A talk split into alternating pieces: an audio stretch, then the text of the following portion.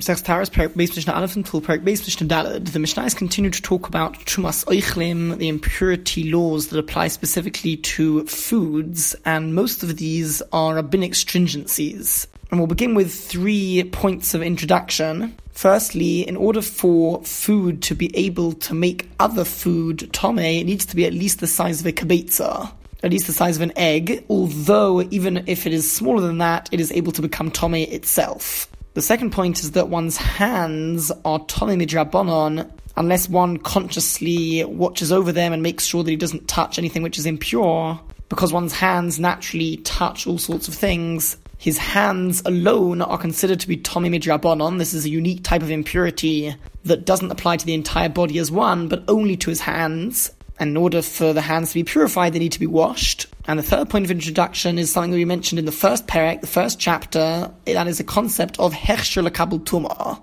In order for food to become impure, it first must have become wet at some point.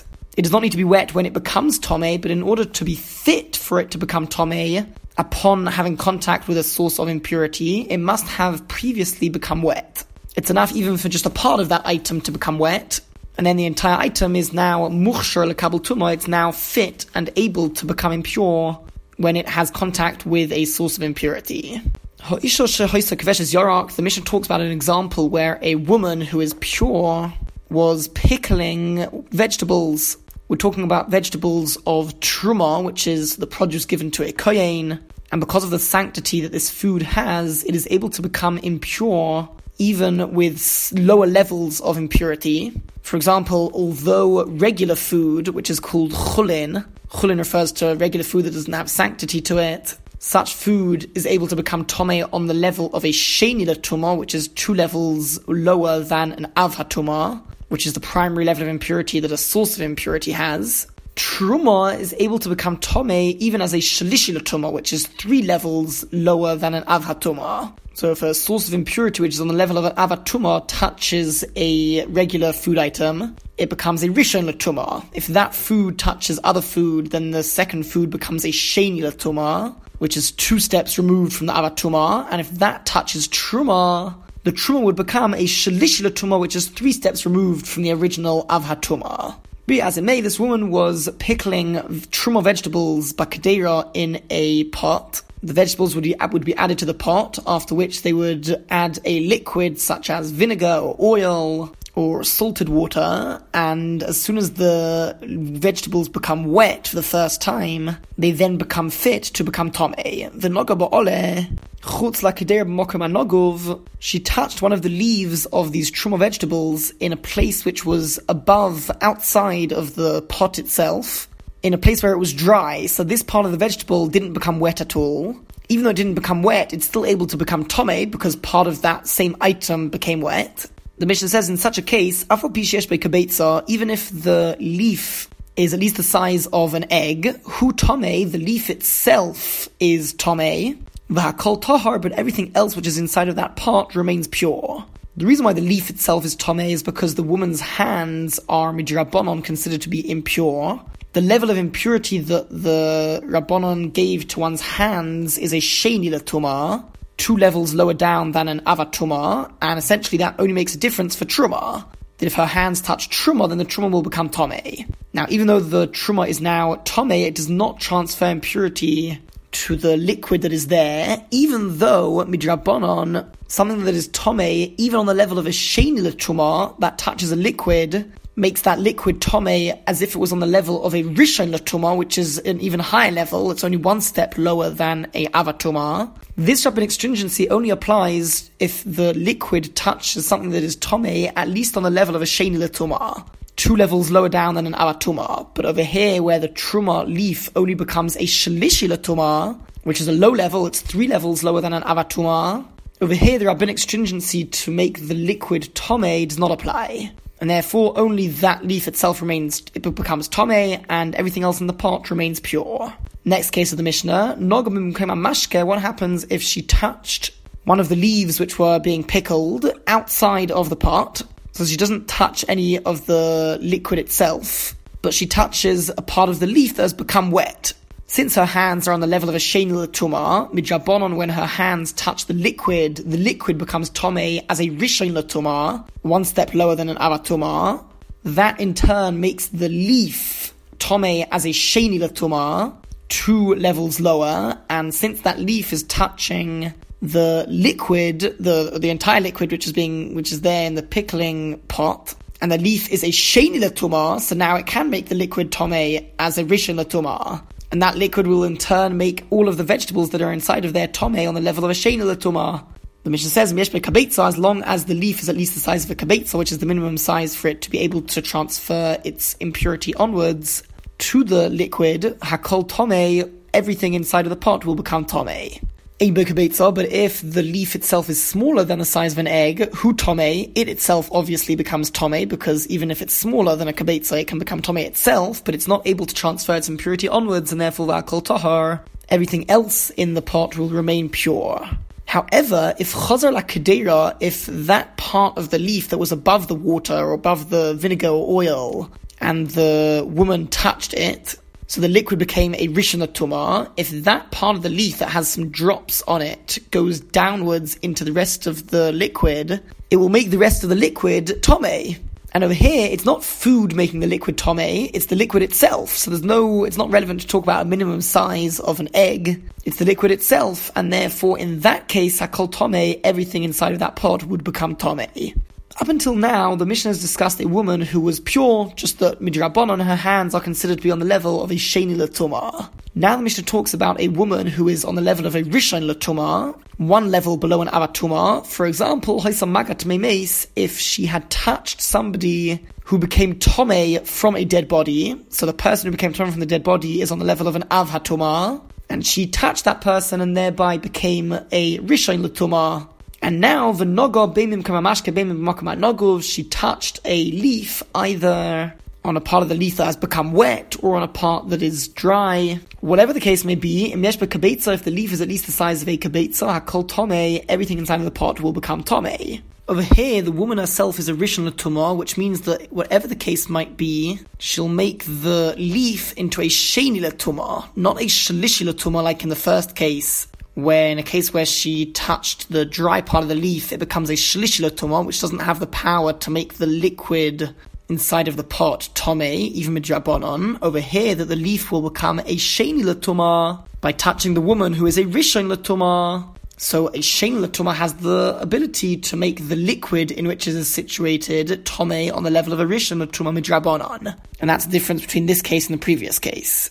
That having been said, if the leaf itself is smaller than a kabetza, who tome bakal tahar, the leaf itself will become tome, but everything else remains pure because it's not able to transfer its impurity onwards to the liquid and anything else inside of the pot. Continues the Mishnah, if the woman was a tevulas yaim, that means that she was impure and she immersed herself fully in a mikveh, a collection of natural rainwater, and she needs to wait until the end of that day, until nightfall, to be fully purified. So during this period of time, after she's been to the mikveh, until the end of that day, she is a tavul yoim, or a tavulas yoim, the feminine, and that makes her on the level of a shein letuma until the end of that day.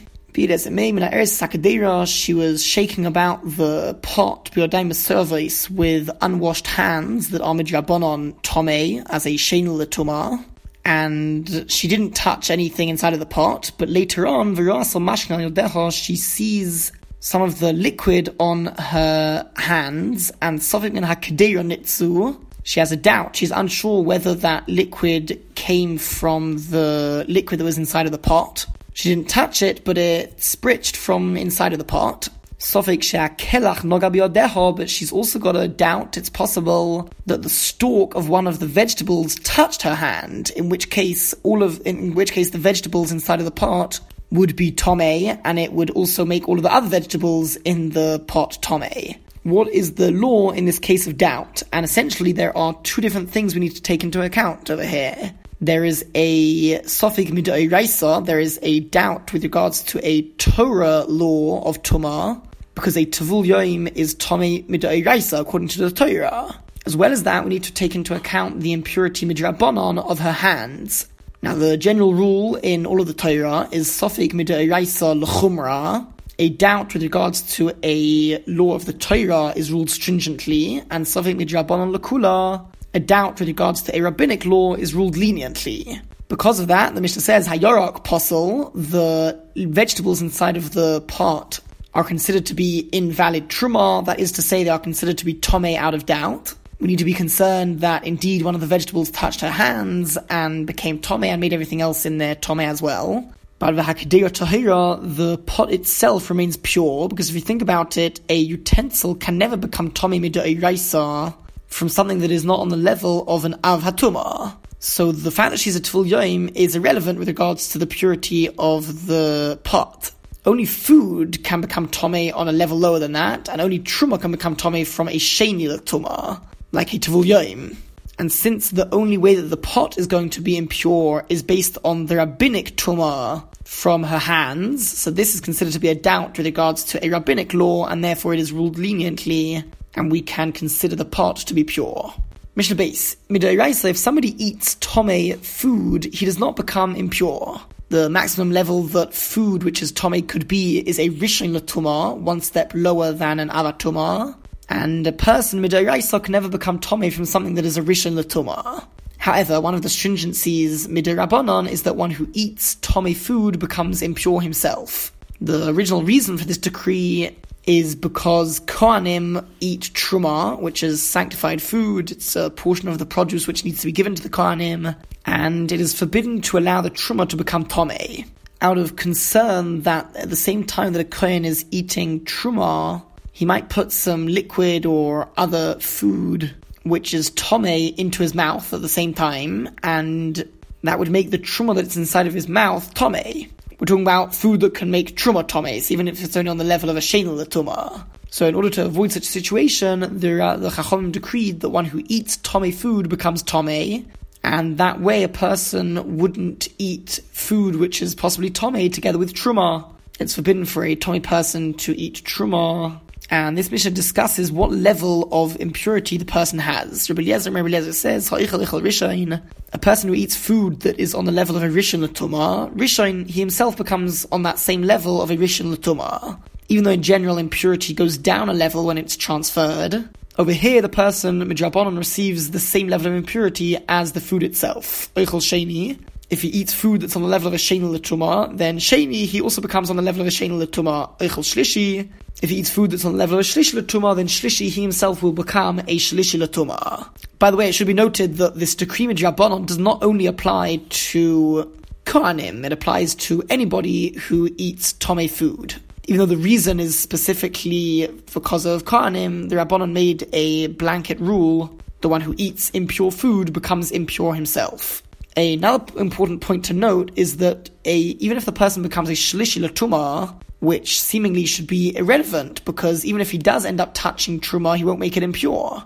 Because a shalishi truma that touches something else should make it a revi truma, four levels lower than an avatuma. Now, even truma can't become a revi truma. So, if the even if the person who is a shlishi truma touches the truma, it won't make a difference. So why do I care that the person became a shlishi truma? The answer is it's forbidden for a person who himself is tome to eat truma even if he's not going to make the truma itself tome, the fact that the person is tome makes it forbidden for him to eat the truma. Now, before we explain the logic behind Rabbi Eliezer's opinion, first we'll see the next opinion. Rabbi Yehoshua, Rabbi Yehoshua says,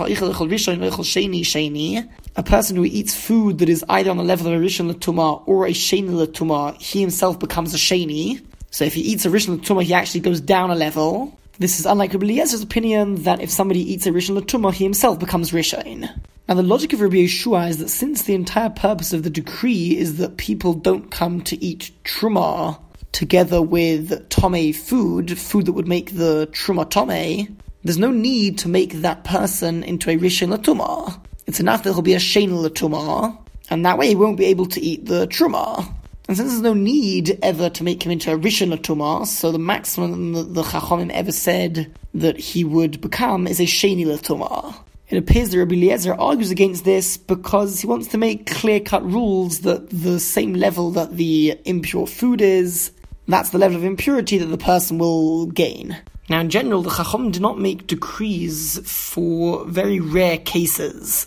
For scenarios that happened pretty often, so there was a reason to make rabbinic stringencies. For a Tommy person to eat truma was pretty rare, but the Mishnah explains that the reason why the Chachomim nevertheless did make this decree is because this doesn't only apply to those who eat truma. It was pretty common for Kohanim to be particular to eat all of their food according to the standards that are necessary for eating truma and therefore they would act as if all of their food was truma, so even a shlishila tuma they would be concerned about with regards to their regular food. And this meant that it wasn't such a rare case for a Tommy person to eat something that is considered to be a shlishila tuma, because of this idea of bechulin shinasul taras truma, chulin which is regular food, which is eaten only according to the standards of the purity that is needed for truma.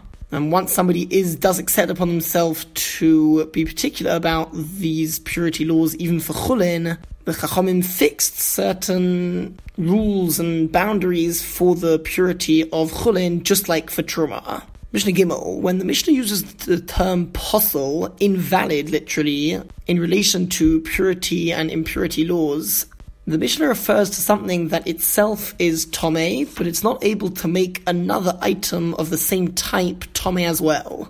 For example, if truma is a shlishi latuma, the truma itself is tome, but if it touches another truma item, then it will not make it impure because the lowest level of impurity that applies to truma is indeed a shlishi latuma. Says the Mishnah, Harishon shabachulin, regular unsanctified food that is on the level of a rishon latuma, tome, it itself is impure, umatame, and it can make other food of the same type, even other chulin, tome as well. Hasheni, a chulin food item which is tome on the level of a sheni latuma, posel, some Mishnais read paisel. The point is it's invalid, it itself is tome, veloimetame, but it would not make another chulin food item tome as well.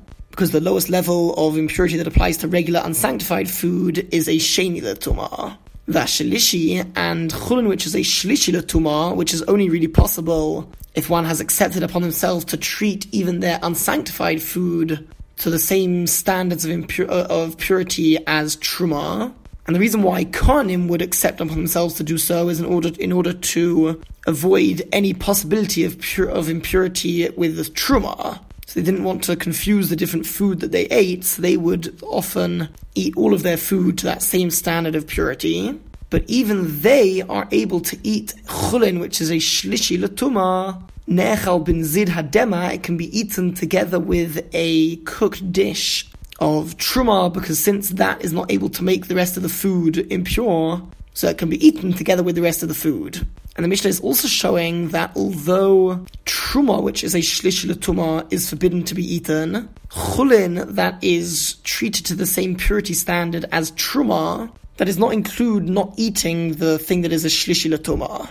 That having been said, if the person eats enough of the food, half of a pras, half of a loaf, the minimum amount of food that would make himself tome, so then he wouldn't be able to eat it together with the rest of the truma. But if he eats less than that, then it would be permitted. Mishnah Dalet, Harishon Lashinish Truma, Truma food which is on the level of a Rishon Latuma or a Sheni Latuma, Tameim, the food itself is Tame, Umatamim, and they also have the ability to make other Truma Tame hashlishi, but a truma food item that is a shlishi latuma, puzzle or paisel, it itself is invalid and impure, but it does not make another piece of truma tome, because a shlishi latuma is the lowest level that truma could be. If a person accepted upon themselves to treat truma to the same purity standards as karbonis, the meat of sacrifices, that can go even to another level, a revi latuma.